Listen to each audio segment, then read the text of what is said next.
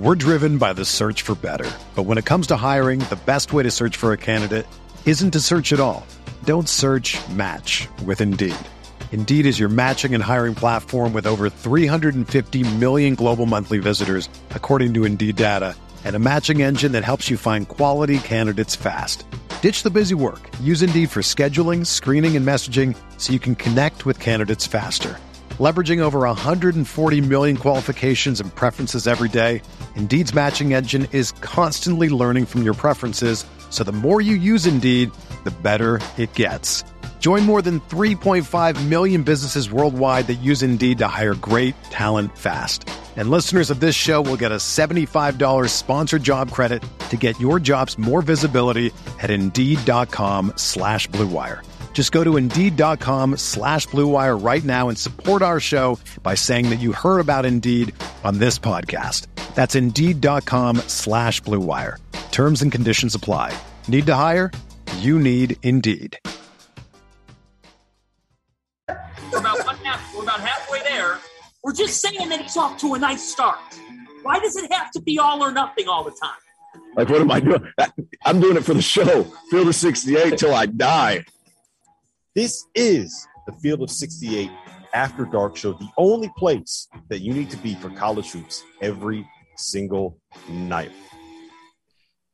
Welcome in to the Thursday edition of the Field 68 After Dark, presented by Bet Rivers, of course. We are live on Sirius Channel 84, ESPNU, also, of course, streaming on YouTube. Make sure to check that out. Get in the chat, ask us some questions if you're feeling up to it. Uh, I am Jim Root, your host for the night. Pleased to be joined by former Murray State and Iowa State head coach Steve Prohm a little less pleased to be joined by Stadium Insider Jeff Goodman, but Yeah. he's he's here as well. You know, I, I guess we got to deal with it. Uh, fellas, we had a- an intriguing slate before the night tonight, but I would say some of these games didn't end up as close as we expected. One of those is Gonzaga. They've taken it to San Francisco tonight. Uh, been up by 15 basically the entire second half. Don's starting to make a little bit of push late here. Just forced a timeout with uh, three and a half minutes left. But Steve, we'll go to you first here. I mean, this this Gonzaga team, they basically answered every single test that's come their way in league play. They've blown everybody out. How, how do we feel about this team going towards March right now? Is it bad that they haven't been tested, or are you more impressed that they've dominated every single team like this? Honestly, because of the way they play their non-conference schedule and the amount of teams they play in the non-conference that that are legit top 10, top 15 teams, and they play them everywhere. They played them, you know, home, Texas, they play neutral. Um, they've been tested in every form or fashion. And so uh, I'm impressed to go through that league and and be as, you know, dominating, you know, to where now I Dons are making a little push. It's 11 right now but to, to be comfortable up 15 really most of this second half and uh, to do it consistently throughout the whole west coast conference league i'm very very very very impressed with what mark Few and his team has done Yeah, Jeff, I, I, how about you? I mean, is this kind of like to the point where there's going to be obviously tons of comparisons made between last year's Gonzaga team, this year's Gonzaga team. To me, last year felt like it was it was the offense. That was the story game after game. This team can win in a few more ways. Obviously, it's been offense tonight against San Francisco, but the defense locked down for kind of the final 30 minutes. The defense against St. Mary's was terrific. So do you think that adds an element to them come March because they have a little bit more uh, different ways to win? Yeah, I mean, you you got Chet, You know, you got that length that that you didn't have last year, and it kind of cost them against Baylor. You know, Timme. The one thing with Drew Timme is he's got trouble scoring against length as well. Um, so I think Chet and Timme work so well together. Um, but I think the other thing was going into the year, I wasn't sure, and I remember going out for their game against Texas, and even talking to a few in their staff a little bit, and their their concern was like, are we a good enough, you know, shooting team from three? And tonight, I think they're shooting. I think they're ten to twenty, maybe something like that. Um, and they've made enough, you know, throughout the year collectively. I mean, Chet is shooting the hell out of the ball this year. Like that. That is probably the biggest surprise. Is Chet started off slow shooting it from deep, but he's been absolutely, you know, sensational, and he doesn't fall in love with it. It's not like he's jacking eight threes a game. he picks his spots. He gets good looks. Obviously, he can rise up over anybody, especially in the WCC. My biggest question, Jim, is this: is did we overrate the WCC? Is it not as good to where Gonzaga is looking better now because BYU isn't what we thought they were? USF is a fringe tournament team. And St. Mary's, I saw in person, they're good, but they're not like your typical St. Mary's team that, that Randy Bennett's had in the past with, you know, a bunch of pros, maybe not NBA guys, but pros. Yeah, seeing them up close, uh, I saw them out here in Vegas too. It, they're so solid. They don't make any mistakes. That St. Mary's team, but they don't feel like they have the gear to to go at a team like Gonzaga. They're not going to bring it the same way somebody like Alabama or Duke did to Gonzaga early in the year.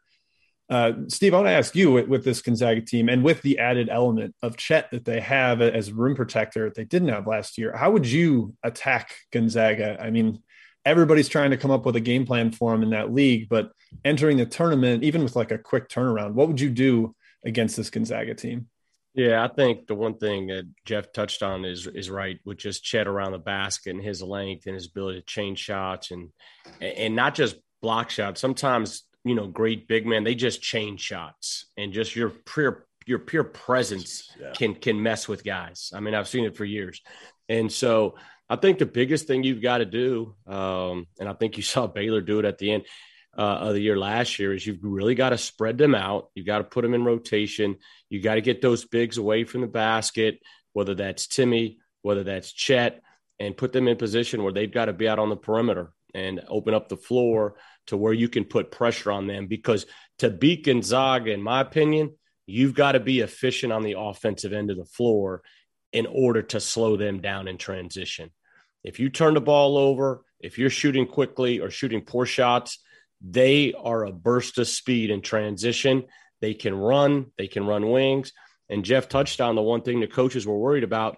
If you told me my team's going to shoot 38% from three as a team for the year, I'd probably be pretty, pretty excited, you know, from that standpoint. I mean, we were renting and raving about Baylor last year, and they were plus 40. They were elite, elite. You know, when you go down the table and you're mid 40s, I think they were. I'm not exactly sure if it was 43 or 45, but if your weakness is 38% from three as a team, then you're really, really good offensively. And so I think you've got to spread them out, uh, whether that's in pick and roll or just five out, open the floor and get Chet and Timme away from the basket as much as possible. Yeah, I think the, the point about being efficient offensively is huge because – we see the transition offense and how deadly it is, and we think, all right, teams should just walk the ball up against them. But really, you got to kind of play your game, and, and it's more about not taking bad shots, not turning the ball over to keep them out of transition. It's not you can't uh, totally avoid running with them, or you're going to miss out on a lot of easy baskets, especially with a with a backline rim protector like they have. Uh, so yeah, Jeff, you kind of brought it up. Uh, is is Gonzaga this good because the rest of the WCC is a little weaker. I mean, you said you've seen some of these teams in person. Is it gotten to the point where you're a little maybe not sure they've been tested the last couple of months? I don't think they've been tested that much, but I don't think it matters. Okay. Like everybody's going to talk about it. That's always the easy talking point, right? Well, they played against nobody for however long, and now they're going to go to the tournament and, you know, jumping up. I don't think that's going to be the case. I, I, really don't. I think this team fits very well together. You know that that's one of the things.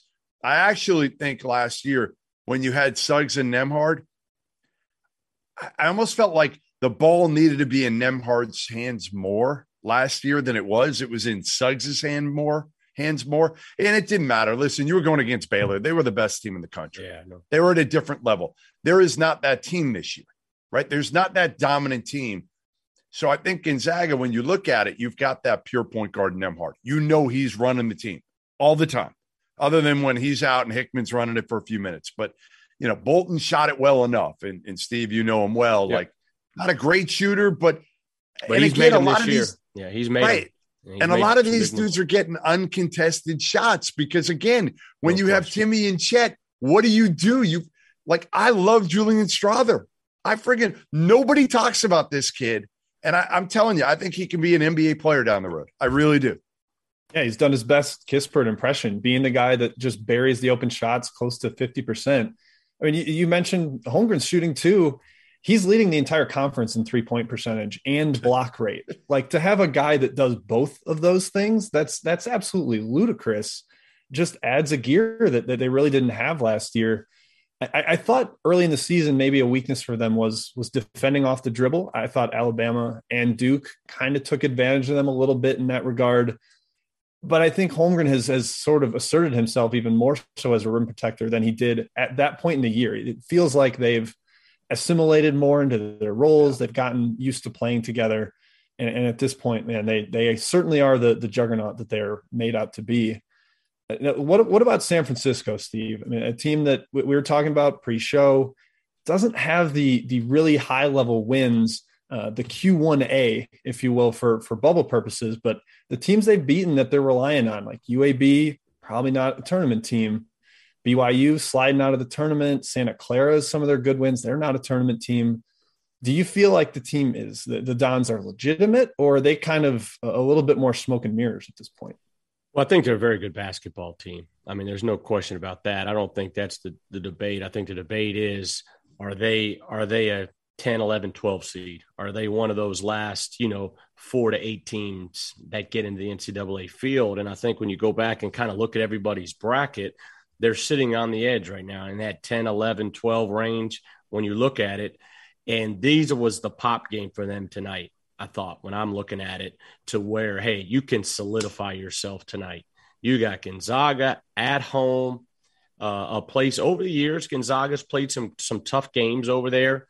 Um, you know, this was an opportunity for them, and I thought, you know, I'm, I had not seen the final score yet. I knew it was getting they had got it down to ten, but if they ended up getting beat right here, do we have the score in front of us? This is this is an opportunity missed for them, in my opinion. Um, but obviously, they've done a tremendous job out there. Very impressed with the team. But games like Loyola on the neutral floor, uh, this one tonight, I think those are some opportunities missed that they that they didn't get. Yeah, they're the only way they feel comfortable on Selection Sunday at this point. Now they're probably going to be slotting into the four five game against BYU in that tournament, and they're going to get another shot at Gonzaga. And if they don't get that one, they go down in the semis then you know they're going to be sweating. There's just not a whole lot of meat on the bone there. Jeff, what about what about BYU? I mean, they they have certainly slid down the bubble yeah. a little bit. Uh, I mentioned they they probably be playing San Francisco and maybe a, a, loser is out type of game in the WCC tourney. Do you think they can find it at this point, or they just you know they've lost too much in the inside with some of their injuries? Yeah, I, I think the injuries to their to their bigs, they're a different team since then right? I mean, it's almost like if you're looking at them as the committee, you've got to look at them this way. And, and, since they lost them, they're clearly not a tournament team. You know, so I don't know how you justify putting them in unless again, you know, they they beat San Fran in that game and then probably give Gonzaga a hell of a game because I don't know how they beat them. I mean, I, I've seen you know I've seen St. Mary's beat Gonzaga in the WCC tournament, but it's rare. And I don't know if this team gets beaten by this BYU team or this San Francisco team. I, just think they're so far a class ahead of of everybody yeah. else yeah. in this league right now. St. Mary's included. And and again, I think Randy Bennett's such an elite coach. He maximizes his talent about as well as anybody in the country. Uh, but yeah, to me, BYU. I, listen, this could end up being a two bid league at the end of the day. After all, we were talking about a four four bid WCC. It could very well be if things break the wrong way, a two bid league. Yeah, and I think the reason why that is is because Gonzaga is going to run the table in the league. Right. Right. If Gonzaga it's, goes 16 and 2 in the league, it opens up the door for that third or fourth team. If they go 18 and 0, it makes it tougher. But when you talk about that league and you go Mark Few, Herb Sendek, uh, Mark Pope, um, excuse me, Randy Bennett, you know, Golden, that top, you know, and, and, and the list goes on in that league. It's terrific, terrific league. Yeah. But I thought they had somebody had to answer the bell, you know, in that three, four, Lock five slot against Gonzaga to really, really lock themselves in. Yeah, I mean, we, there were always jokes about maybe the the ACC's one bid, but Duke's lost games, and that's helped teams get no in position to to make the yeah. tournament. Now there. ACC's like, getting about seven. It looks like. Yeah, yeah, they're they're stealing them from everybody else. They're going from WCC to ACC, switching coasts on us. Man, we can't have that. We can't listen. we cannot. If, if the ACC gets more than five in, there should be a damn investigation in, into the into the selection committee. Yeah, somebody I- should be fired. Yeah, I, I just wish at some point though. I know we've got all these NETs and RPIs and Yeah. you know the BPIs uh, and quad one win, quad two. At some point, that selection committee's got to sit down and And look at it. watch. Hey, man, is India? Let me watch Indiana play. Let me watch San Francisco play. Let me watch Belmont play. If it's close, Right. I agree. Yeah, I, I agree. If, If it's close, you're going to be dealing with about 10 schools for four spots. And honestly, it, it's going to be kind of like trying to pour over the difference in resumes you can justify with the net here or quad one wins here or, you know, the, the KPI here. You're right. At the end of the day, maybe it comes down to like, I saw this team. Yeah. And you know what? I think they can actually win a game in the tournament. But if the net, if the net, you know, how does the net really factor in? You wonder where. And the only reason I know this, it flipped it up on TV. Like Murray's a 27 net. They beat Belmont tonight. Maybe they move up higher. Oh yeah. Does that is that going to be equivalent to their seed? You know, so that that's my biggest Well, it shouldn't start- be if you look at Providence and Wisconsin. No, no. It shouldn't You be, know? and it hasn't been. It hasn't been Right. over the you know over the years especially if you look at the last year you know some 72 73 net teams got in and some 42 43 Yeah. net teams got left out Yeah, and we, we may talk a little more Murray State later on after their big blowout over Belmont. Right now, we're going to get to break. When we come back, we're going to talk Illinois, Ohio State. Buckeyes have been eh, really impressive on the road. Brad Underwood just got ejected. Got to get some takeaways for what's going wrong with the Illini. We'll be right back here on Sirius XM channel 84.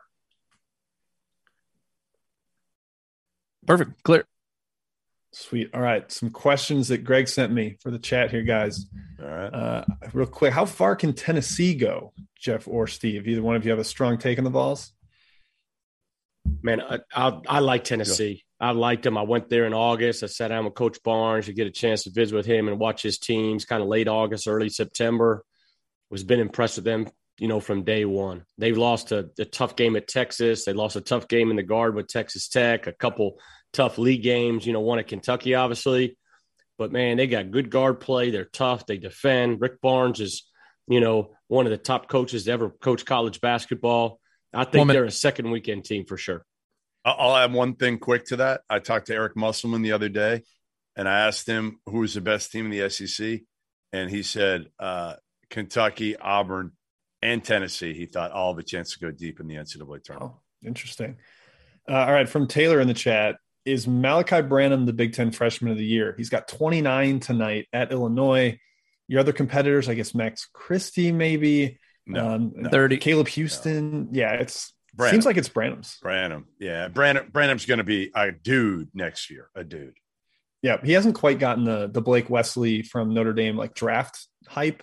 So it seems like he's going to be 15. back, and man, he, he is I, Really I saw him in the preseason, Jim, and he looked lost in 10. practice. Crazy. He, he's just shows you like it doesn't matter then. Yeah. Five. All Here we right. go.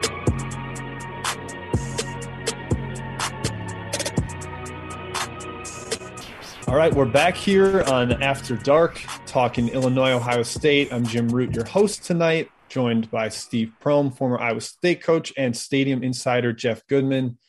Guys, we got a 12 point game with three minutes left. Ohio State on the road, looking like they're going to get a huge win at Illinois, although Illinois just hit a three, cut it down to nine. What do we what do we make of this Ohio State team, Jeff? Because I, the the two home games they just played, they lost home to Iowa, probably should have lost at home to Indiana. I know that was a heartbreaker for you and your daughter on, on commitment day to see them go It down was. like that. It was it was bullshit, and I'm, I'm still. I'm still basking in the win tonight that we'll get Yeah. to later in Yep. uh, Hoosier Land. so so what do we think of the Buckeyes? Are they just kind of going to be this erratic, streaky team because of their their defense is a little lacking, or is this kind of them turning over a new leaf, turning a page as we head to March? No, I, I think it's still an Ohio State team that if they can get two wins and get to a Sweet 16, it's a hell of a year based on the fact that, and, and it's incredible to me. Steve Prohm has been very fortunate. He's had incredible point guards in his coaching career, dating back to Murray State and Iowa State. And, and it is. It's it's super important. Well, Chris Holtmann, honestly, look at his point guards at Butler and what he's done at Ohio State, and you're like, how the hell has he done it? You know, I I'm the king of saying like point guard play, point guard play, people get sick of it, but I say it over and over and over. But I feel like it is so important. And Chris Holtmann would prove me wrong because their point guard play is never great. Yet somehow this dude finds a way to keep Ohio State in the top 20 every single year. Yeah, it's it's mega impressive, Steve. I, I, you don't know this about me, but Monte Morris is my single favorite college player ever. So yeah. loved watching that guy play. There is no Monte Morris on Ohio State. So uh, what what is Chris Holtmann doing to make it work without such a maestro in the backcourt? I think the one thing, and we played him in NCAA tournament uh, a couple years ago, my right. fourth year, we played him, and they they upset us in the tournament, and it was a tempo game. I mean, we wanted to play a certain speed. I think he does a great job of really trying to implement his style and his tempo on the team into where he's going to play a certain way, a certain style. He's going to get you in the half court. They're going to run their stuff. Um, and I think, you know, if you're going to have solid guard play, you better have elite three, fours, and fives. And he has that.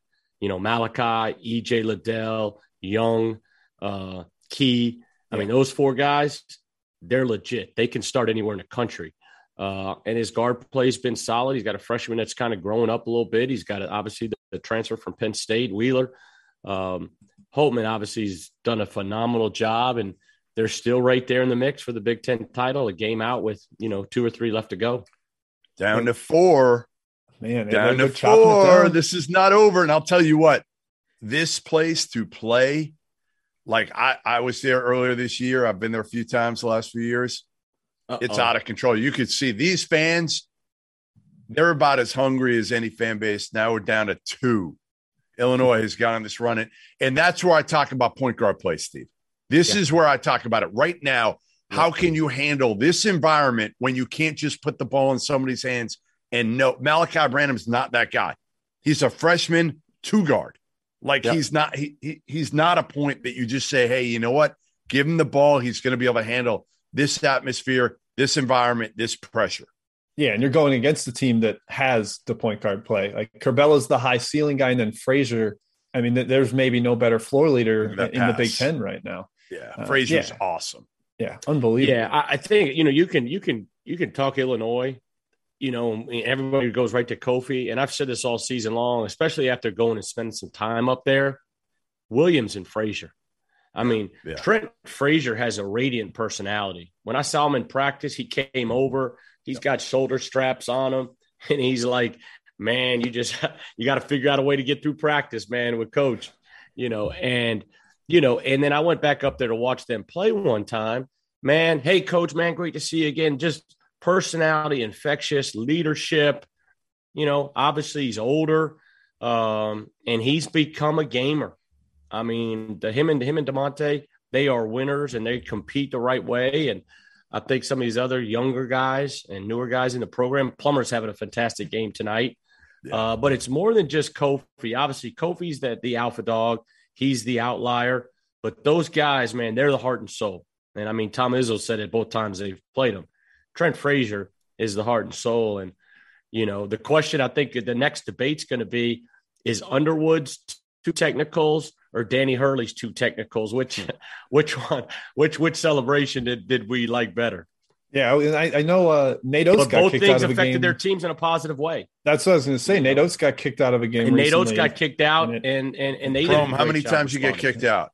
Zero, right? Zero. There's been, no way yeah. you've been kicked out. I've never been kicked out. Didn't need to inspire your team? Yeah, it's yeah. fine. You got you, are fine. How many tees? How many tees in your not, career? Not many, but the one I'll never forget in the Charleston Classic, Teddy Valentine got me in the champ. We were playing Colorado in the championship game. This is a long time ago when I was at Murray, and he teed me up from across the floor, and I'm like, I still don't know what I did, you know. so um, that's the best part of yeah, Teddy. We'll, yeah. we'll have to get him on the pod. We'll have to get him yeah. on the pod at some point and find out what you, what you yeah, did. he won't remember that game. I'm sure that's too long. Ten years ago, but um, man, I, I want get, Teddy with a panel of of Steve, the Millers, just every coach lined up. They got questions oh. for him, and he's going to have to answer. Yeah. We'll just bring on every. We'll, we'll bring on random coaches, like just guys that Teddy teed up, and just you know, we'll see how much Teddy remembers. But uh, you know, the one thing you do realize when you go back and watch tape most of the time you know, eight out of nine, nine out of ten, they they did most of the time get the calls right. It's just the problem is those big moments, those big Yeah. moments. Yeah. You hope everything is is right because it, it's a tough job. Yeah, no, no question. Uh, so I, I think we had kind of geared this, you know, looking at ahead at this this segment, talking about this game. This was ten to fifteen points most of the second half. Ohio State was kind of making a statement. We were wondering what's wrong with the Illini.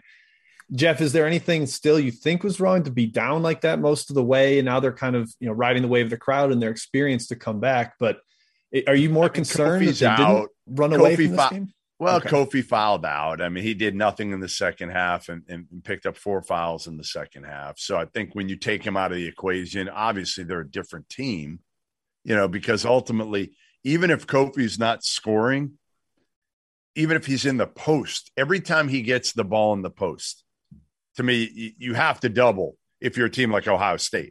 Like you're not playing them straight up with Zed Key. I I don't care how big and strong Zed Key is. You're not. Like there's only how many teams in the country that can play Kofi straight up? Five, maybe, right? Maybe. So to me, again, you have Kofi in the game. It just it gives Frazier, it get Plummer. Look at what Plummer was able to do and get untracked early. You know, he's been struggling lately from three. They've Yeah. got everything. They just, I don't know. I mean, again, I, I just feel like part of it is not having Curbelo and not knowing what his role is right now is kind of a little bit different for them. And EJ Liddell, who kind of comes home, uh, he's from Illinois, hits a big shot there, and they're up. Uh, Ohio State's up four now. Well, Yeah, so back it's- to it- two. I, I think uh, that's a good point about Curbelo. Like some other teams that have had the same rotation for the entire season, they're they're coming into the point where they're fully formed and, and they kind of know what they're going to be, what their identity is. It, Steve, did you ever run into anything like that where you had this late in the year stuff where you're trying to figure out? I, I Shayok maybe missed a couple games that one year with the broken Yeah, foot. yeah. Shayok, Shayok, we lost Shayok late in the year, his senior year. He's he was just with us one year, and so, uh, but not not to the point where it was really extended. We've had some guys early in the year kind of going transition from the non-conference to the conference. You know, in that December January, we are trying to bring guys back. Uh, but it's tough anytime you're bringing guys back, and we talked about this earlier when they were trying to bring Curbelo back. I think anytime you're trying to bring a, a good player back and and get everything back chemistry. I think it's always always a little difficult to do that. Uh, Yeah, but this my, Illinois my team, big thing. Well, that's the thing with this Illinois team. Like I have, I still have aspirations that this could be a Final Four team. And the more I watch them, the more I'm like, I don't know. I mean, they could be, but they could get they could get run out in the second round again, and it wouldn't surprise me. Yeah, yeah. I mean, they Like, I don't- I don't have a Tyson feel Walker for went nuts on them. They they have. Yeah. It seems like every game there's there's ebbs and flows. They're not doing what say Gonzaga did with the, the dominant performance wire to wire, and maybe a, a naysayer would say, well, Gonzaga only has to get up at this degree for one out of every four or five games, whereas Illinois is doing it game after game. Every every game in the Big Ten is a battle. Perhaps that has been part of why you know the, the consistency hasn't quite been there.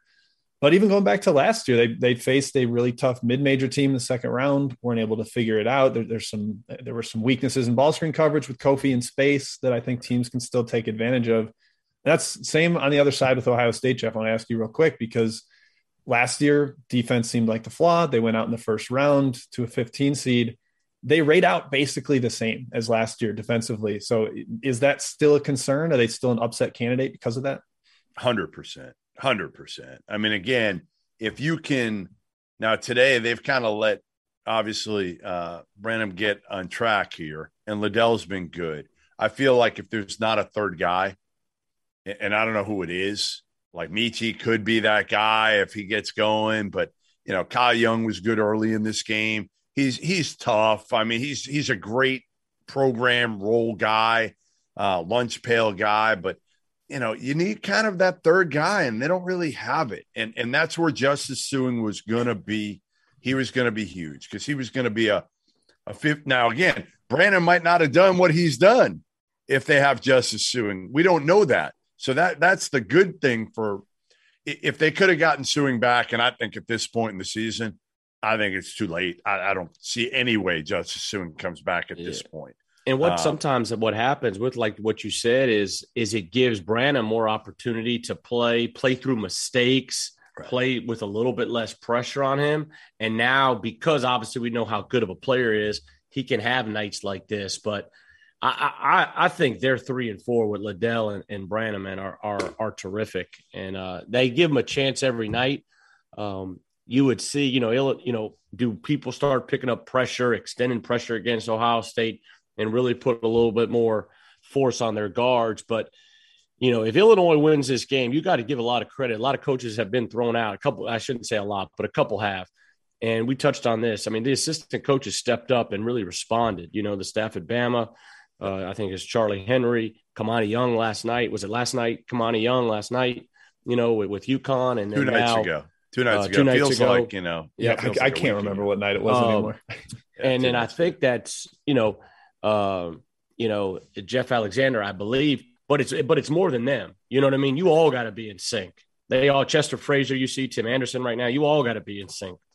Is is there any uh real quick any like prep for that, Steve? That you guys like the line of succession when, when you're you know at risk of if you're ever kicked out? Like, did you have discussions with your staff about what would happen if you weren't there, or was it not yeah, a problem yeah, I because think you were always you know. I mean, I think there's an understanding on who who- who's going to step in and play. Um, you know, Coach Underwood's probably a little bit more fiery than I am. So It was Hurley. I mean, Hurley and Underwood Yeah. are probably in the locker room right now throwing shit. You Yeah, know, like, yeah. like so, like but Hurley- you know, like I what, said, what did you credit them. think of the Hurley? What what did what did you think, Prohm, of the uh, of, of the Hurley ejection? And I thought it was an ejection based on what had happened up to that point. Not and I thought I thought you know again, I'm not saying it was right, but I thought in that point, breeding was like you're showing me up.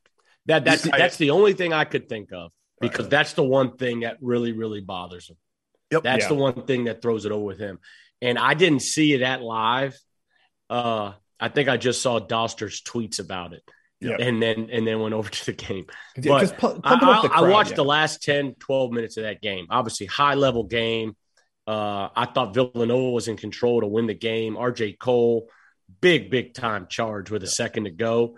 Um, but when I saw the replay of it and Danny went to the crowd, obviously you're not going to get a technical for that. I think Breeding probably thought, hey, he's trying to Yeah. show me up right. here. Exactly. That's that's that's Yeah. my thought process. Me too. But you know, uh, Danny turned away though. You know, he turned away and was doing his own thing. So Yep. obviously tough call, but to credit that staff and those kids, they responded. That's a heck of a win for them. Yep, better All right, we better way to uh, to handle it. Um, yeah, who we up? right down to one point game here.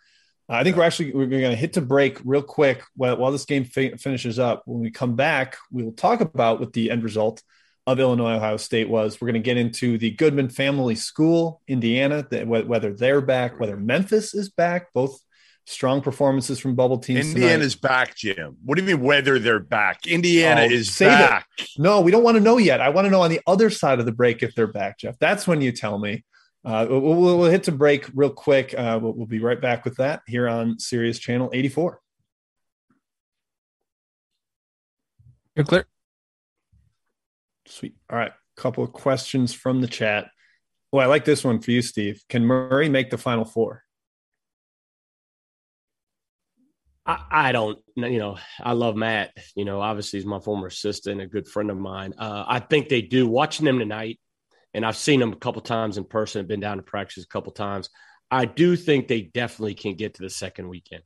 I do think they have a chance to get to the second weekend. I'll say that. Um, I, you know, I would rather them be in that 7-10 game. You know, hopefully get a seven seed or a 10 seed rather than that eight, nine game. So you're not going against number one in the second round to get to the Sweet 16. I just think, you know, it's kind of better matchups when you look at it that way from that standpoint. I do think they have capabilities to get to the second round because I think they have three legit scores. They really defend, uh, and they're very, very efficient on both ends of the floor. Yeah, I like the comparison to 2019 Wofford that was a seven seed, gave Kentucky everything they could handle in the second round. That's Yeah. that's what Murray's capable of to me. Yeah. Uh, Jeff, I- I'm curious here for you uh, from Todd. More likely, Gonzaga wins the 30. national title, or they're eliminated before the Elite Eight. So losing the Sweet 16 or at win win the whole thing. I mean, they're the favorite to win the whole thing. So I, I would say more likely to win the whole thing or get to the final four uh, than lose prior to that. I, I just think again they're put together. Their their pieces fit together. So 10 seconds. Yeah.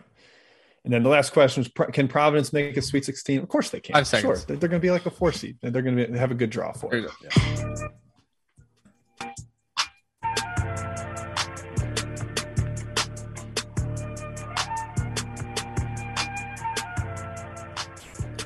All right, we're back here on Field of 68's After Dark. I'm Jim Root, your host tonight. Jeff Goodman, Steve Prohm with me here, watching the ending of Ohio State, Illinois.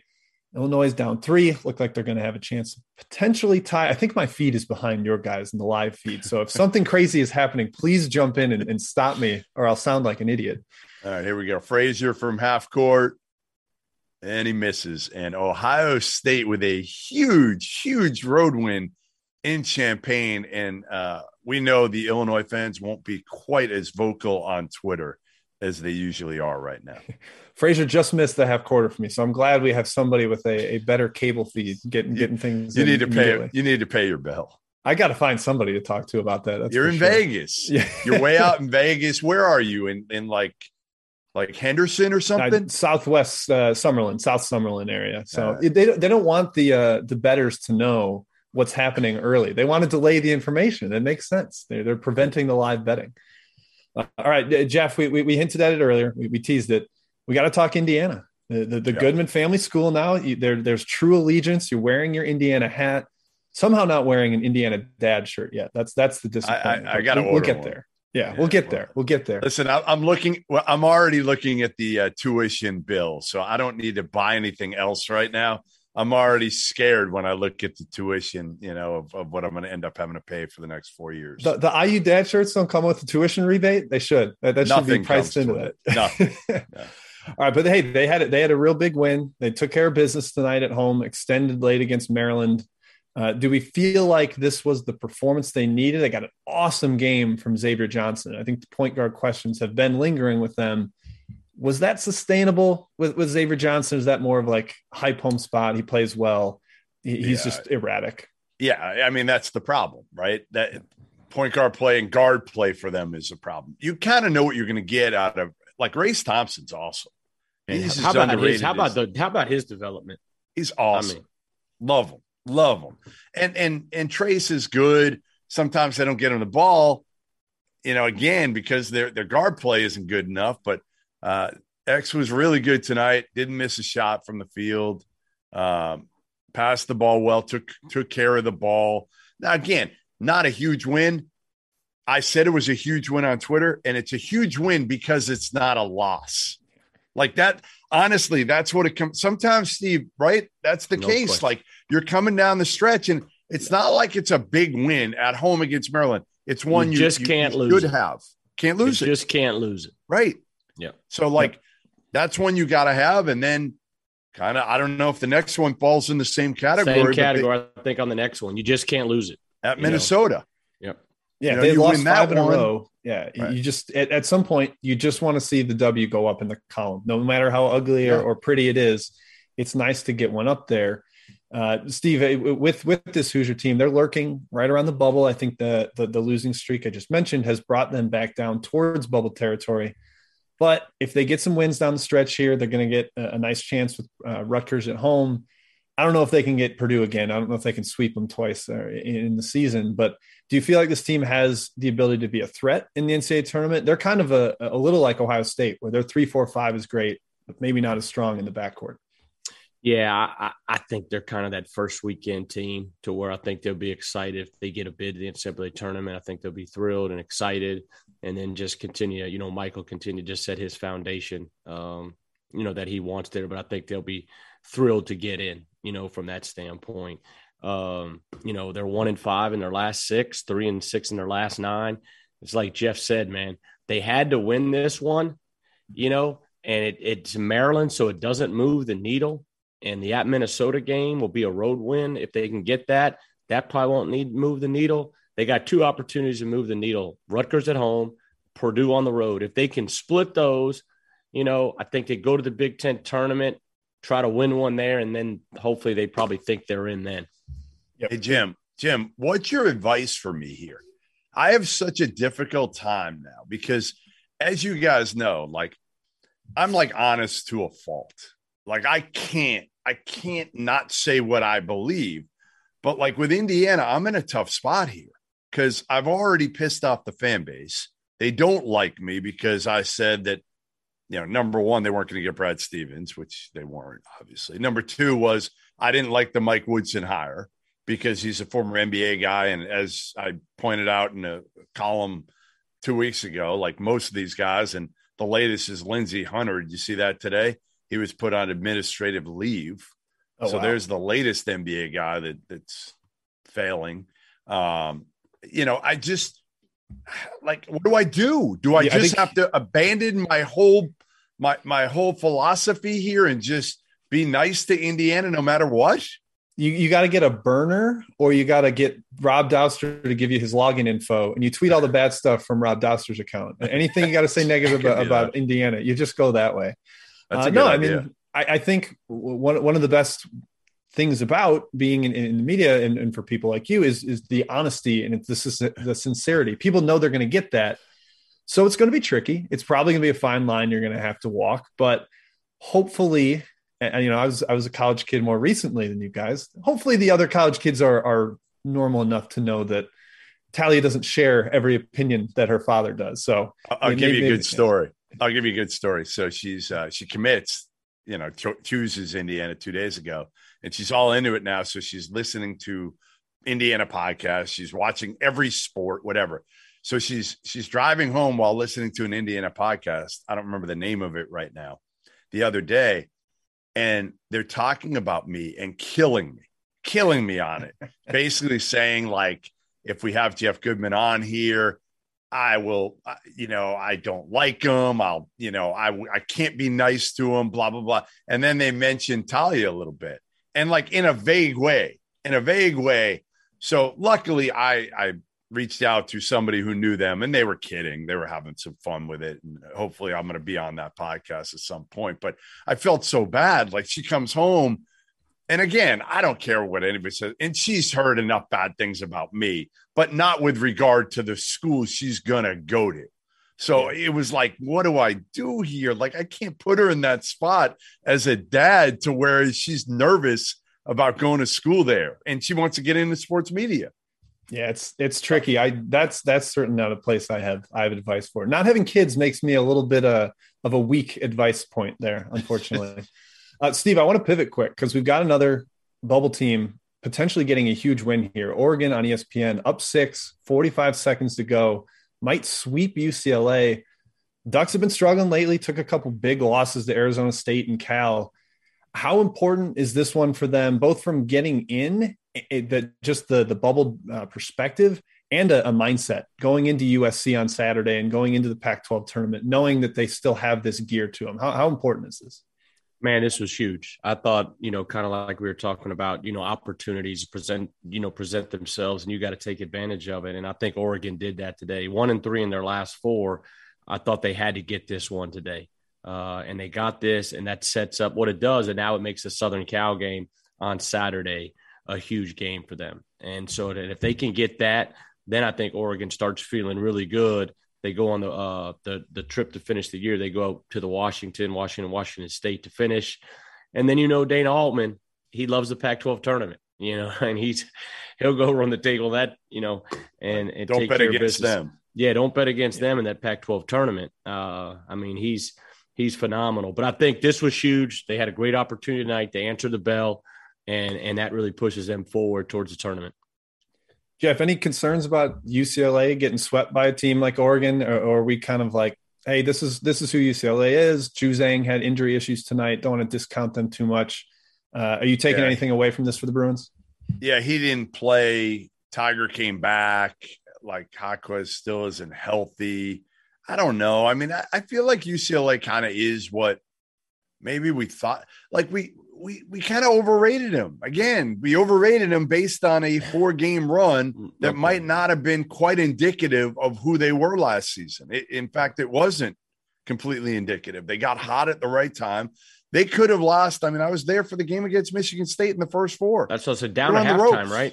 Yeah. Yeah. Yep. So I don't know. They're a good team. I, I think we put them in that elite upper echelon. And I'm not sure uh, they're justified with that. I think if they're completely whole, they can beat most teams, but I'm not sure they can beat those elite teams, even when they're whole, even when they're playing their best. I'm not sure they're they're they're better than you know the Kentuckies, the Gonzagas. I mean, again, even like Arizona. Like I know they beat them there, but I I feel like Arizona is a better basketball team than than UCLA is. Yep, yeah, we, we saw that rematch together in Tucson, and, and yeah. Arizona got up double digits in that one. Jaquez was kind of playing on barely ha- half a foot at that point. So was but, Tubelis, though. I mean, yep. they were both banged up. Yep, but and I think that's you know part of last year. The run was a, a lot of things broke well, and this yes. year, if they're not going to be as healthy and they're maybe not going to shoot as well, and opponents aren't going to shoot as poorly, then you know it, it's going to be a little bit more of a struggle for them. But uh, definitely a big win for the Ducks. Memphis also got a big win here. If they oh, finish it, it's true, not true. over, right? Up, up eight, up, 20 seconds. Yeah. Now so. up five with 14 seconds, but okay. it looks like it's over. That's it. Yeah, it looks okay. like it's over at this point. It'd be that hard to it. imagine. Yep. So the big one for the Ducks. Uh, we'll, we'll we'll change our tune if if a miracle happens here. But uh, yeah, Memphis has also picked up a big win today. Maybe we we a good day for quick. bubble game, right? A good day for bubble teams for the most part. Yep. Indiana, Oregon, Memphis. Yeah, poor poor Belmont, I think, fell by the wayside tonight because yeah, Steve's yeah. Racers took care of business in that yeah. one. And you look at you look at Indiana though, if they can go two and one down the stretch, they go finish ten and ten in the Big Ten. I, just think it'd be hard pressed to not take them. Take them. Right. You go ten and ten in the Big Ten, and you don't get in. I, I I'd be surprised. I think you're right. I think they've got to win. Here's what they got to do. Probably they got to win these next two, and who cares about Purdue? And you could even lose in the first round of, of the Big Ten tournament because you're going to play in the in the first round, you're probably going to play Michigan, Michigan State, or Iowa. So you're going to play a tournament team most likely. Michigan, I know, is on the bubble, um, but I think Michigan probably plays their way in now. We'll see. So if you lose one of those two, you know, the, these next two games, then you know to Minnesota, Rutgers, then I think you have to win that game in in, your first game of the Big Ten tournament. How about Oregon? A lot of, a lot of crowd uh, lot of a lot of crowd uh, court storming going on. Yeah, yeah. A lot of it this time. They're, they're having fun. The kids are having fun. Uh, all right, let's take one more break here. Uh, when we come back, might talk a little bit of Memphis, but we're definitely going to look ahead to the weekend slate. We're going to make Jeff and Steve call their shot on a game or two coming up for the weekend. So uh, stay with us here on Sirius XM 84. We'll be right back. Sweet. All right, a couple other questions from the chat here. Uh, I didn't see this play, uh, but somebody asked. I don't know if either of you guys saw it closely. Was there a foul on Trent Frazier on the drive at the very end of that Illinois game? I didn't see it. I mean, I saw the play. I didn't see a replay of it, but it looked like he drove and kicked and kind of kicked to nobody. But again, we were in the middle of the show, so it was hard to get a yeah. really good look at it, to be honest. But yeah. it, it uh, seemed kind of yeah, it seemed yeah. kind of a strange play design. Steve, you coached against Fran McCaffery for years. Uh, is Iowa this year a sleeper in the tournament because of that offense and, and, everything they've got going with Keegan Murray? Well, they're playing really well, and credit Fran. Uh, obviously, lost a lot of pieces from last year's team, well, uh, but to their credit, he's had a lot of guys, uh, starting with the Murray brothers, that have really stepped up and had great years. They can really score, and so that's going to give them an opportunity. Yep. All right, Jeff. I, I want to see what you do with this one from, from Tom. What's more likely, Providence wins a national title or Georgetown wins a Big East game? What does Georgetown have left? I mean, Providence can't win a national title. How's that? Okay. so I'll say Georgetown wins a Big East game, even though I they just lost to DePaul. So the, the, the chances aren't good there either. It's getting pretty slim. Yeah, I'm trying to find out what the, the schedule for them still is. Uh, home UConn 15. at Seton Hall at Xavier. That that feels like three losses. Unfortunately, yeah, but Providence Providence ain't winning the, the, the national title, so I'll still take Georgetown. Okay, all right. Five seconds. All right, we'll get back to it here. Here we go.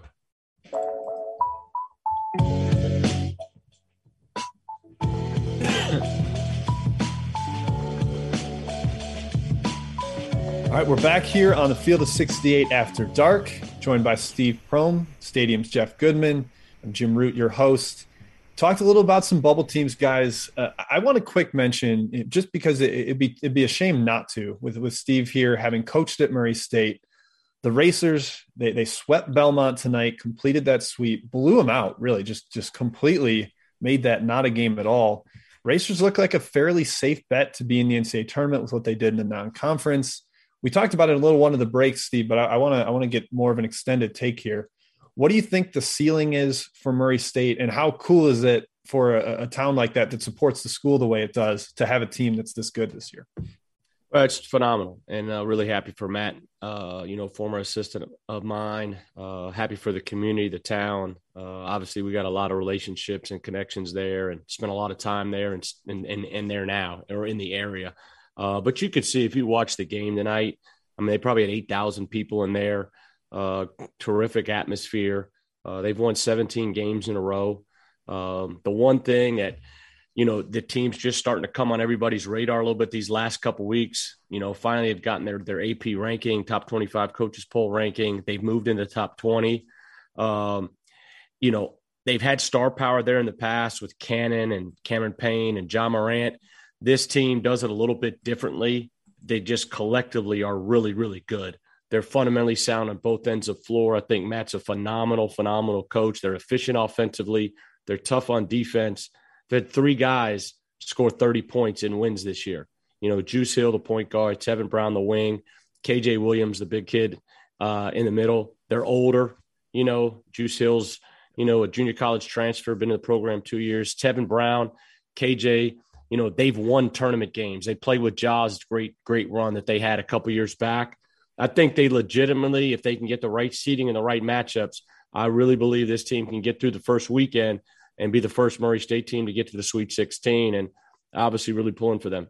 Yep, they are fully capable. I, am impressed every time I watch them. they can win in multiple ways. Like they can go get hot from the outside, but they can also d you up. They really did that tonight against Belmont. I mean, they've beaten Chattanooga, you know, at home. They've won at Memphis. They beat Belmont, and Belmont. I mean, you look at some of Belmont's wins. Belmont beat Chattanooga. Belmont beat St. Louis. You know, they beat Iona, they beat Furman, pounded Belmont twice, know, and they have yeah. beat Belmont 20 on the road and 30 at home. Right. And it's because Matt's team is balanced. I think guys understand their roles at a high level.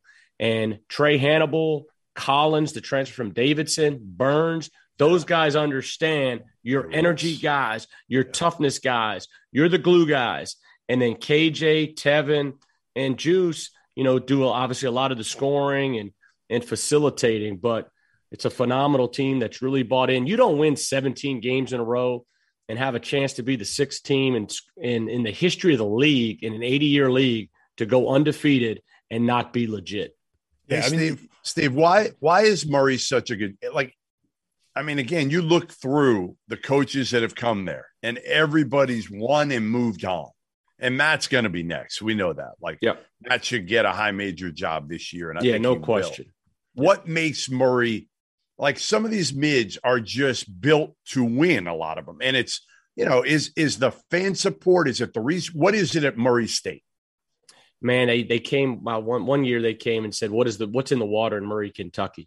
You know, and and it's true. It's you know they're two hours from Nashville from the airport you know you speed to get recruits to campus you know because you don't want to you don't you know you don't want them in the car that long you throw them an ipad you know hey uh. watch the ipad and we'll be there in a, in a little bit um, i think it's obviously there's been really good players come through there i mean really good players obviously you know very good coaches and coaching staffs but the community is entrenched in that program um, i mean you can have good teams at the mid-major level but do they show up with 8000 Right. Do they show up with 8,500? You know, yep. um, and consistently do that when you have legit teams. You know, that doesn't happen. I just think the tradition is phenomenal. I think the fan support is terrific. And there, and there is when you put that Murray State jersey on, I think it there has a, you know, a uniqueness about it that's different. Now transitioning into the Valley will be different. Um, I think you know uh, the record, you know, their record against Valley opponents has been really good over the last decade, but playing a conference schedule week in, week out is different than playing teams in a non conference. And so there'll be an adjustment period. Um, but that program, the bottom is, of the OVC, the bottom of the OVC yeah, isn't nearly. That, well, like that's what hurts you because every game in the Valley, you can't yeah. circle one.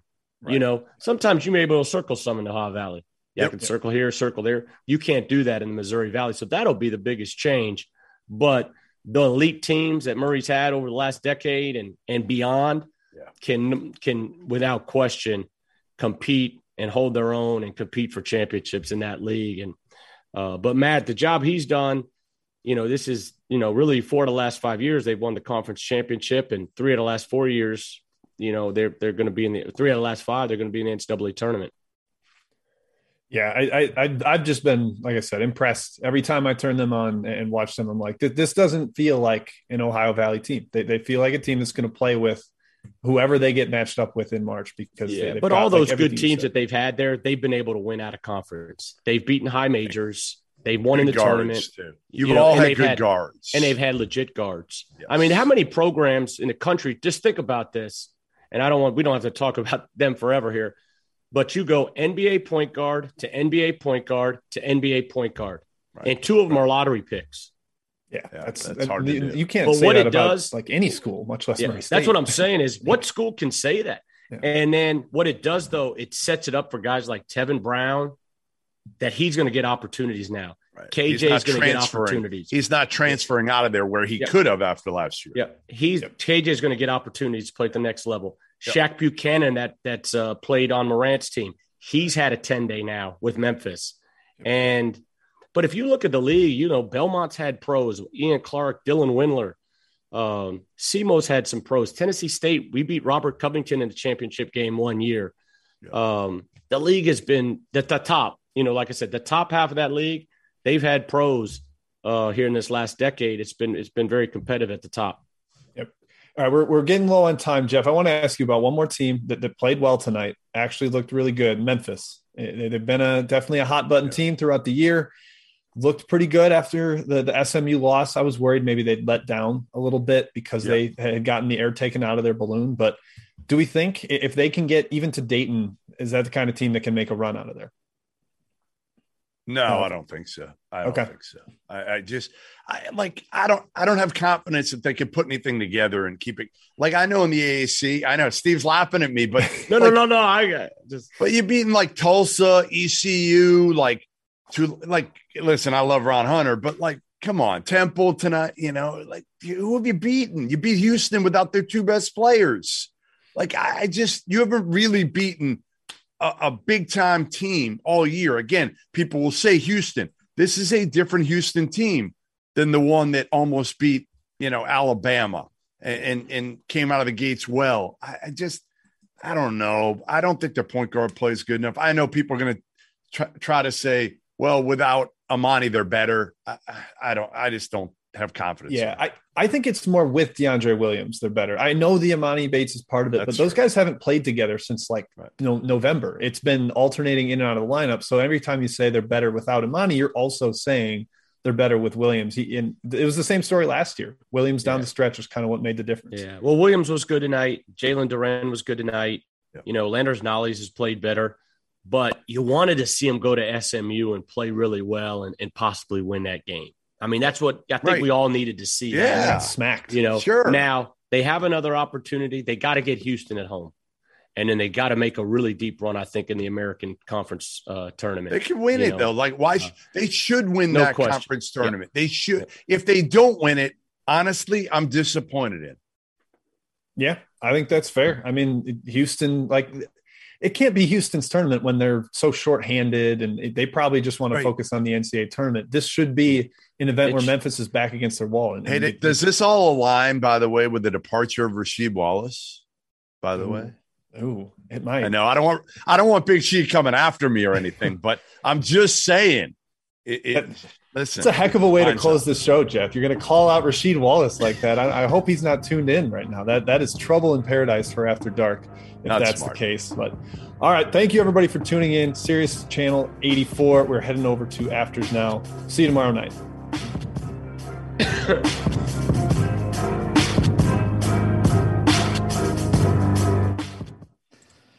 And you're clear. Awesome. all right. All right, does, Greg, do you join now? What, what other questions do we have here? Oh, I guess I, we didn't get to it during the uh, during the actual show, but I, I want to make you guys call your shot on at least one game this weekend. Uh, there's a bunch of big ones on Saturday: Kansas, Baylor, Kentucky, Arkansas, Auburn, Tennessee. Gonzaga, St. Mary's.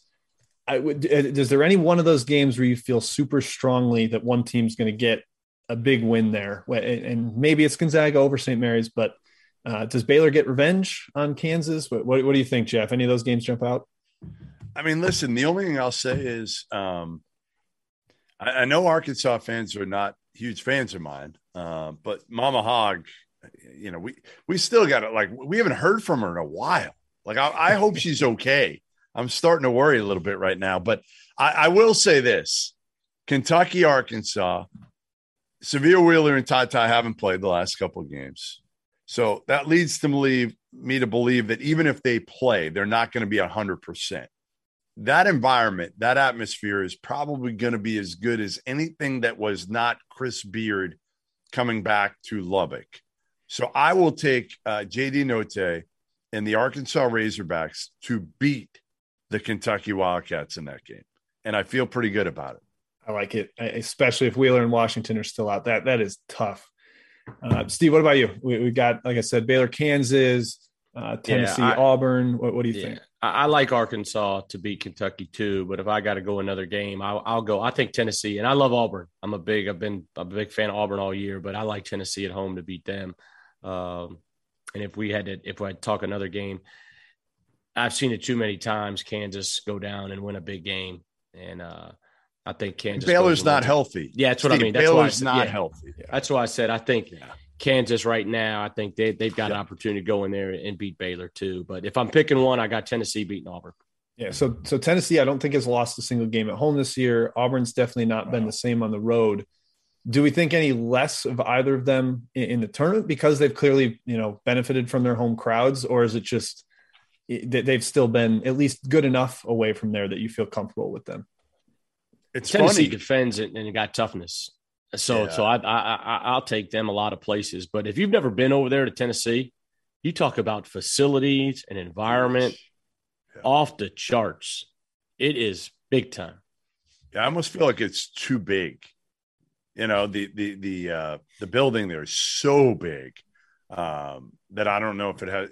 I, I kind of say that about Rupp too you know, I can't wait. I'm going down next week for K's final game. It'll be the first game that I've been there this year at home. But what makes it such a great atmosphere is it's small. And it's why I like Texas and Baylor. Now, again, they can't draw. Texas and Baylor can't draw like that. But sometimes it's better to have a 8, 10, 12,000 arena than 18 that's not full. Yep.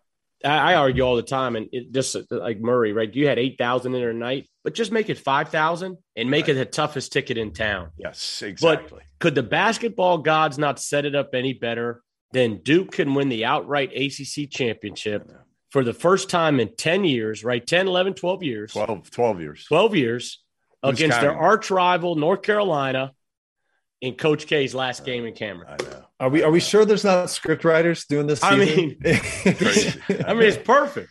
Yeah. yeah. Oh, it's. I mean, you can't get better than that. Nope. Nope. Nope. And well, tickets are going. Tickets. I looked yesterday. A buddy of mine asked me. He's like, uh, you know, can you get me in? I'm like, I'll look at how much tickets are. I can't get you in. Um, because you know it's out there like eighty thousand dollars. I'm like, no, no, it's like thirty five hundred to get in the building, and there's not many bad seats at Cameron. Like it's it, again, it's not big enough for there to be bad seats. So uh, thirty five hundred right now to get in the door. What all have you heard? What what will what will it all be like? I mean, what no idea. The... I don't know. I, I'm debating and I'm I'm a little too old for this. And, and, I know I went into a tent at Texas Tech for a little while to do a podcast, but I've debated about this for years whether whether to sleep in a tent. And uh, I don't know. Like I I feel like it's almost like creepy if I try to try to do this. Am I wrong? No, I maybe that's a that, that's a bring Talia for like a, a, big time road trip, and then then you're kind of among the people getting getting the sense for the crowd. That'd be awesome. I've never been to Cameron, and and I can't imagine a better environment than that's going to be. And sleep in yeah. you right. ought to do that. That yeah, that's that's bring my own tent. Should I just yeah. pitch my own? T- you know, I could never honestly, I could never pitch a tent. It would take me like ten hours to figure out how to pitch a tent some some So- of these are like pop up. They do it themselves now, Jeff. The the tents the tents design. You don't have to stick, you know, the, the big stick in them. Yeah, and like th- there's a little bit of the labor. I, I think even you could figure it out. You, you, Yeah, you, give me a lot of credit there, Jim. I don't know. that'd be no, that'd be a great boots on the ground though. I mean, uh, Right. the the stuff out of Lubbock was great when you were talking to all the fans there, and I don't think it'd be creepy. I think it'd be kind of like, a, oh look at this, he's he's a man. of Maybe I'll tweet it out. Maybe I'll tweet something out and get some people to reach out like that are intense already. You know, like in in I'm going out a week from today. Yeah, a week from today. Um, so maybe I'll just you know tweet something out then, and and and see what the uh, what the options are for me. And I'll bring. Listen, I'll bring all the beer. I mean, I'll bring the booze as long as they're 21. I'll I'll stock them up. All right, I, I I got a couple questions from the chat that, that are too good not to get to. Uh, Jeff, we were down in Tucson. You, you got the headband from Kerr Kriisa. Yeah. yeah Arizona's up 20 at half right now. Creesa is seven for eight from deep. Is this kind of like the Xavier Johnson thing where he's going to have games like this, but we don't trust him to be consistent? Or are you maybe on board? What, what did you say he was from deep? Seven for eight from deep in the first half. Man, I wish the game was earlier. We get Kerr on tonight. This is disappointing. I mean, Uh, I'm sure he'd have some things to say. He, he Kerr will does. probably come on at any time. That's the great part about Kerr. He, he, he'll, he'll probably come on. I tell you can what, get to- Arizona's good, man. Oh man, they're they're, incredible. They're kind of they're kind of now making me believers because I've kind of said all year I don't think they're a team that can win this whole thing, and I'm s- I'm slowly starting to change my mind because if again I've said it like Kerr is the key for me. He's the key because you know what you're getting out of Tubelis. Now Mathurin can be a little up and down sometimes too. We saw it, Jim. Like he he can pull a disappearing act at times, but they've got enough other dudes. Dalen, you know, Dalen Terry was awesome, and he's been really, really good. And you can run your stuff through him a little bit, so it's not you're not completely dependent on Kerr. But I, I still feel like Kerr is the key, and if he plays like he is tonight, man, watch out. yeah, that that that's what raises the ceiling if they get the point guard play. Right. Uh, Steve, there's another game asked about in the chat. I want to, I want to see if you have an opinion on uh, Purdue at Michigan State this weekend. Purdue still uh, in in the front or, or the the lead seat for a potential one seed in the Big Ten Conference tournament. Michigan State definitely reeling right now.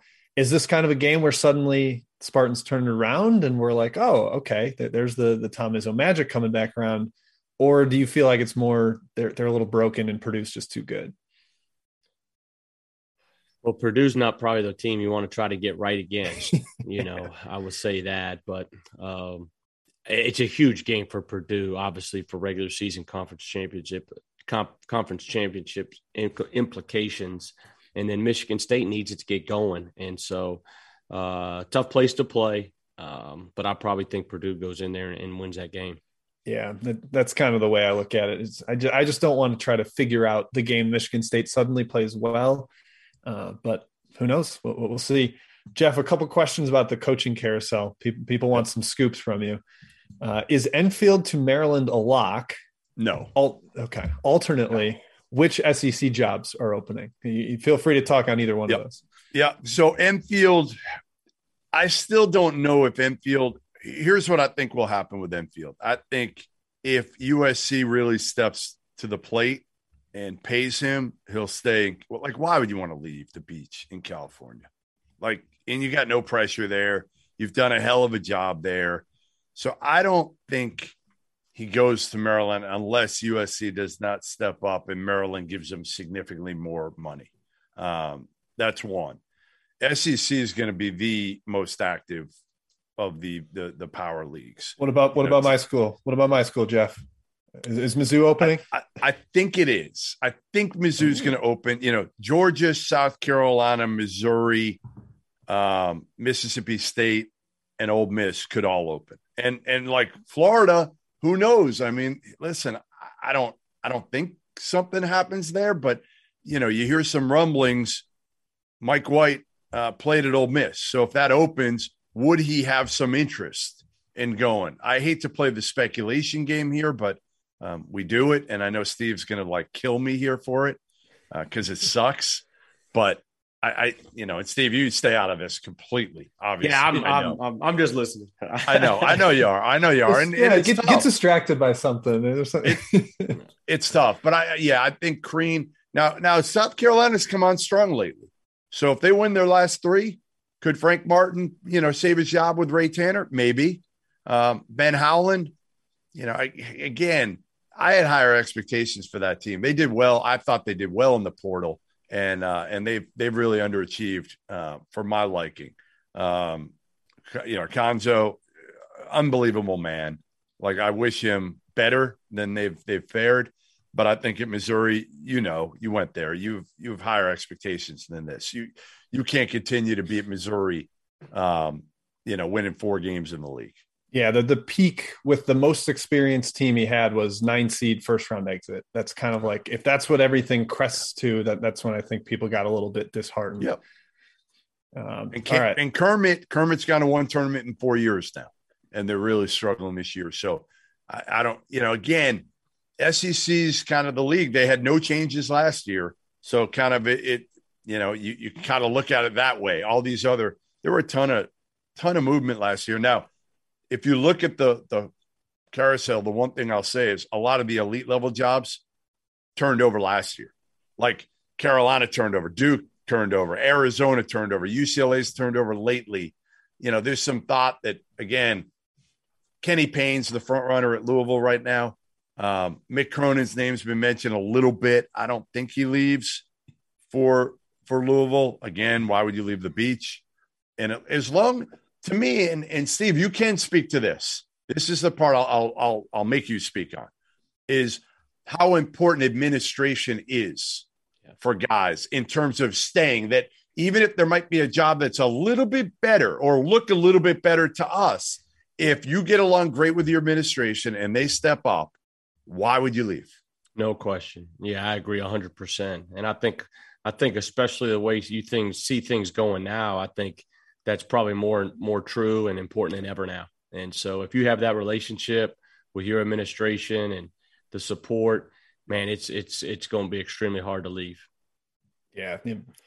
Uh, what one other question in the chat about a team and Jeff, I, I, think like maybe the first time I was on after dark, we we were doing like a uh, kind of a sleeper dark horse team we were liking. You said Xavier and I said Marquette. Both sure. teams kind of went up from there, and then yeah. maybe sinking back a little bit. Uh, Steve, how do you feel about Marquette right now? I mean, they, maybe they've fallen off the radar a little bit. They just haven't had the, you know, they, they haven't beaten Villanova recently. They were doing that uh, like it was their job earlier. Uh, but what, what, what do you think of the Golden Eagles now? Man, I like Marquette. I think Shaka's kind of really kind of found himself again. You know, going up there to Milwaukee and uh, and being at a you know a basketball school. Yeah. I mean, just say what it is. It's a basketball school in a phenomenal league, and you know, he looks at peace, you know, coaching his team and playing playing extremely hard, playing unselfish. They play in a phenomenal league. And so you're going to have ebbs and flows where you're going to win a couple, you know, lose a couple. You know, you look at every game that they've lost, though, extremely competitive. Creighton's game came down to that, you know, Alex O'Connell hits a three in, in Milwaukee. They're up up four with about two or three to go in Omaha the other day. Um, you know, Connecticut, they played in two really close games. They lost to Providence in a tough one over there, but uh, I, I, think they're a team can get to the Sweet 16. I think for sure. I mean, they've got great size, body, good guard play, and they got great toughness. And so I've been really impressed with them. Yep. I think uh, we were just talking about like the coach fits and, and stay if you're comfortable and find that fit and lock it in. It seems like that's going to be a, a great one. Yeah. He looks, I mean, you could see, I was on a Zoom. They do a coaching clinic. I jumped on there, and I mean, I could just you could see it, man. I just was like, man, this is this is great for him, and he, he feels at home and at peace, and he'll do extremely well there. Yep. Uh, I think that hits all the questions uh, that, that, we've gotten so far. Um, do we want to go straight to three cheers, Jeff? Are you ready for that? Yeah, I've had a long day, so I'm. I'm, I'm, I'm what, what happened? Ready. What'd you do today?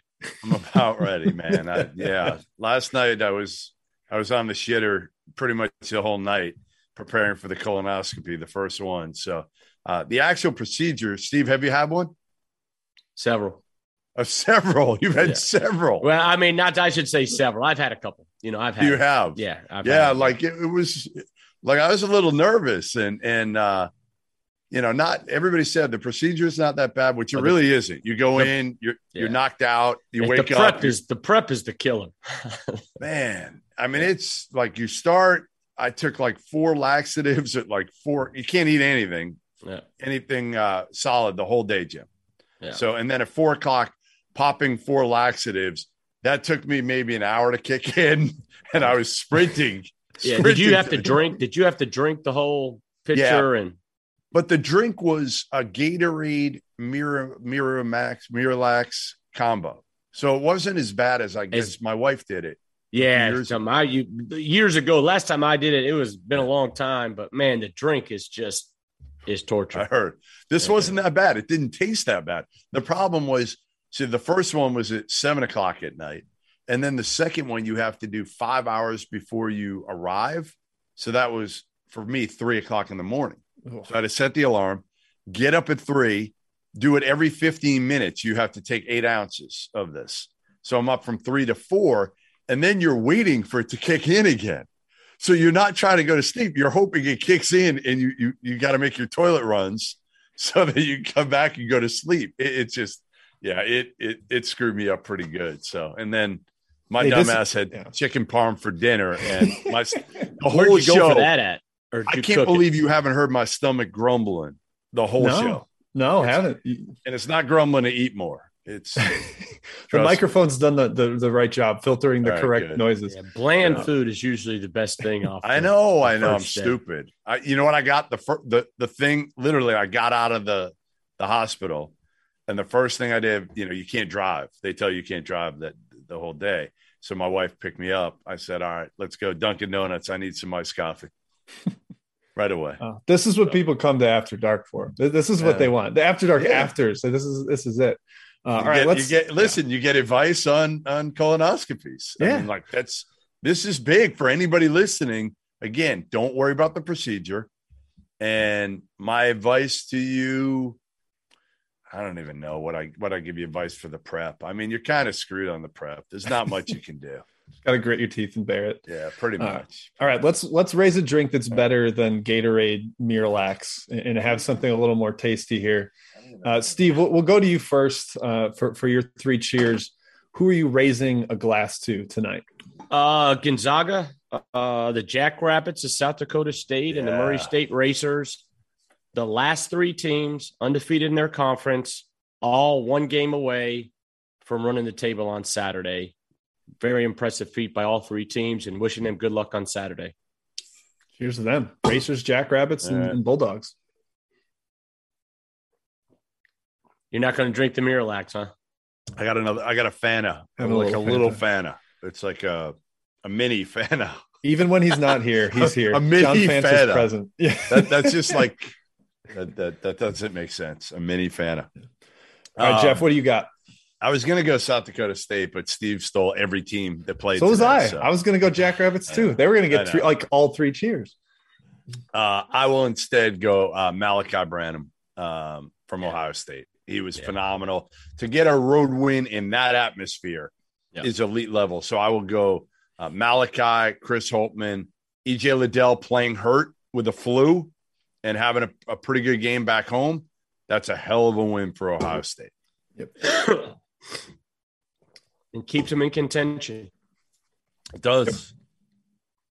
All right, for got, my for my cheers, I will go to the Ducks. We we talked about them. We talked about Oregon, but maybe this is the start of the charge. Steve, you said it. Don't don't bet against that team in in Vegas Yeah. because they they love the Pac-12 tournament.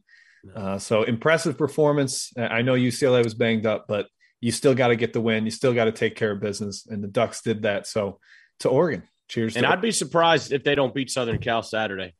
Can you quack like a duck, Jim, before we go off at Quack. least? quack quack. Very nice. Quack. Very nice. Like Happy it. to do I it. like it. Happy to I do like it. it. uh, all right, that wraps it up for After Dark here on this Thursday night edition. I'll be back tomorrow night hosting Friday, so a double dose. You Uh, got a, but- you got a few younger dudes than me and me and Prohm. Yeah, we, I don't know if colonoscopies will come up tomorrow night. I think we might- Colonoscopies will not come up. Yeah, I saw Prohm yawning at one point. I'm I'm I'm ready to make a run I've for been the toilet. Sick. Yeah, I've been Oh sick. yeah, that's going to be Ace Robinson's pregame. That, that's what After Dark is going to be tomorrow. Probably. but all right, cheers everybody. Thank you for tuning in. Thank you to Greg behind the scenes producing. We'll see you next time.